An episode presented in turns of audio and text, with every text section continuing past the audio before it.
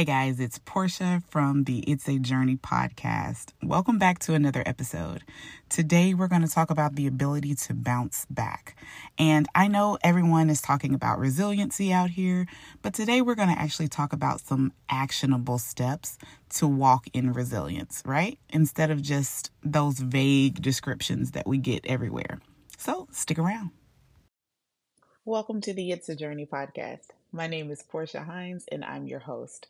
I'm also the founder of My Journey Solutions, which is a counseling, coaching, and consulting company. We use the best research and the best proven strategies to help individuals and organizations facilitate the transformation that they're looking for. I'd also like to help you navigate putting those principles into use and helping you use my experience for your good. Listen, as we dive into today's episode, I really do want to encourage you to listen to last week's episode, The Blueprint, because it really does lay the foundation. We talk all about self image and how your self image impacts your ability to function in life. So, if you haven't checked that one out, be sure and do so. That way, you're all caught up and you have at least heard about the options that you have and the ability that you have to really lay a strong foundation. Okay, today we are going to jump right on in to how to establish or how to create the ability to bounce back. We are still talking about the internal work, the internal things, the things that are not, you can't look at somebody and tell, you know, if they're burnt out or if they're on the road to recovery from burnout.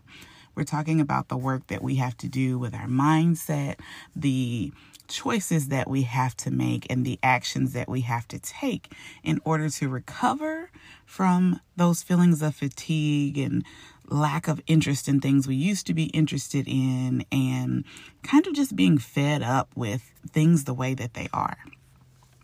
So, the first tip I'm going to give you guys is recognizing when you're getting close to your breaking point. Like doing those self evaluations, figuring out before you crash and burn that this is depleting me, this is draining my energy, this is frustrating me to the point where I am going to want to throw the towel in soon. So instead of walking all the way up to that edge before you actually shut down, I want you guys to start self evaluating ask yourself multiple times during the week, you know, how am I doing today? And not in that I have on my superwoman cake, how am I doing? I've got to power through, but how am I actually doing? How do I feel with my current workload? How do I feel um, energy wise? How do I feel emotionally? How do I feel socially with everything that's on my plate? So, recognizing where you are before you no longer have the ability to pivot. All right. Second, I want you to figure out what's most important. I know I say this a lot, but we really do need to prioritize. We have this irrational belief that everything has to be done at the same time. We can do all things. I am a firm believer that I can do all things through Christ who strengthens me, right? I don't believe that that was said in the tone of, I have to do all things at the same time or in every season of my life. So there are seasons where I'm like, you know what? I just can't handle this right now while I'm doing this, this, and this, and this, this, and this have taken priority or I've assigned priority. So assigning priority, figuring out what's most important, and figuring out what can wait especially those of us who are high achievers and big dreamers, we want to jump in face first. We want to, I'll say this for me at least, I'm very impatient. I want everything done now. I want to have the idea and execute it before I get up for my desk. I know that's irrational, but oftentimes that is the way that I think about things. And I often feel frustrated and defeated if I don't complete it by the time I am ready to get up and walk away. But then I have to ask myself, hmm, what's most important? Completing this one task or some of the other things that I've already assigned that priority to? And third, I think this one is going to be the hard one for a lot of us.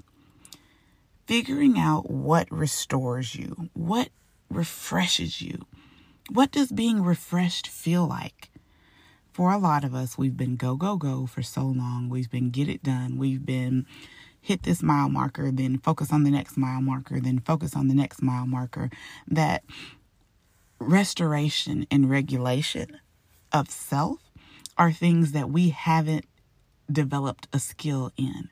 This is a very important skill learning how to rest, restore, live in the refreshment. What are the things that you can do to help yourself feel like, okay, I'm my energy is restored. I am excited about my task and my life again. These are the things that we need to have like a long list of. But that's going to require us to spend some time in discovery. That's going to require us to do some trial and error.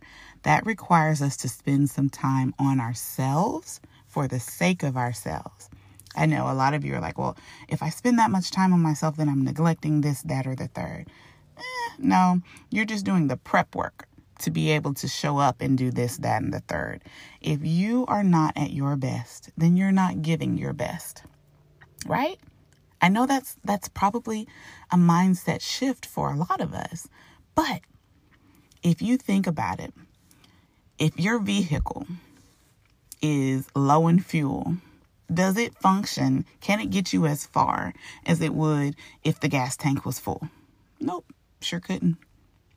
If your memory storage, say in your Google Cloud, is right there at the cusp of being maxed out. Can you be as creative and download and copy and pull things to put into a presentation as much as you could or as well as you could if you had enough storage available to you? Absolutely not. So let's think of ourselves in a similar light and allow ourselves the time, put aside the funds, save some energy to figure out what restores us. So there's discovery, there's trial and error, and then there's the intention that it takes to actually put these things in order and then take the action.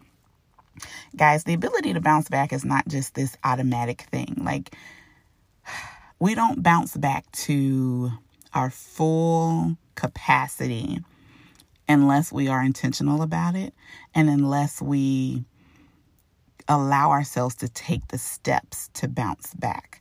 There's a such thing as just getting up and keep going, but you're still feeling depleted. Your experience of life is not at the quality that it should be.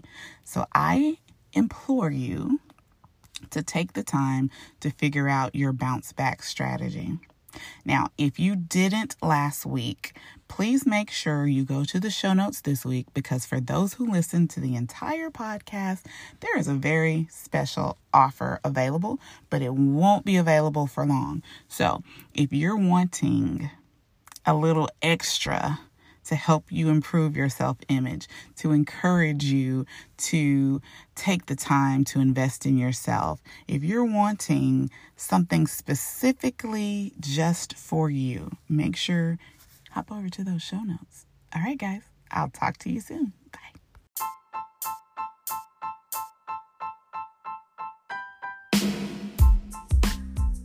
Thanks for joining me for another episode of the It's a Journey podcast. As always, I hope this episode was impactful to you. I hope it gave you some information and tools that you can put into use immediately to change and improve the way that you're experiencing life. Join me in the show notes where we're going to list all of the discounts, all of the current offers, and opportunities to connect. Until next time.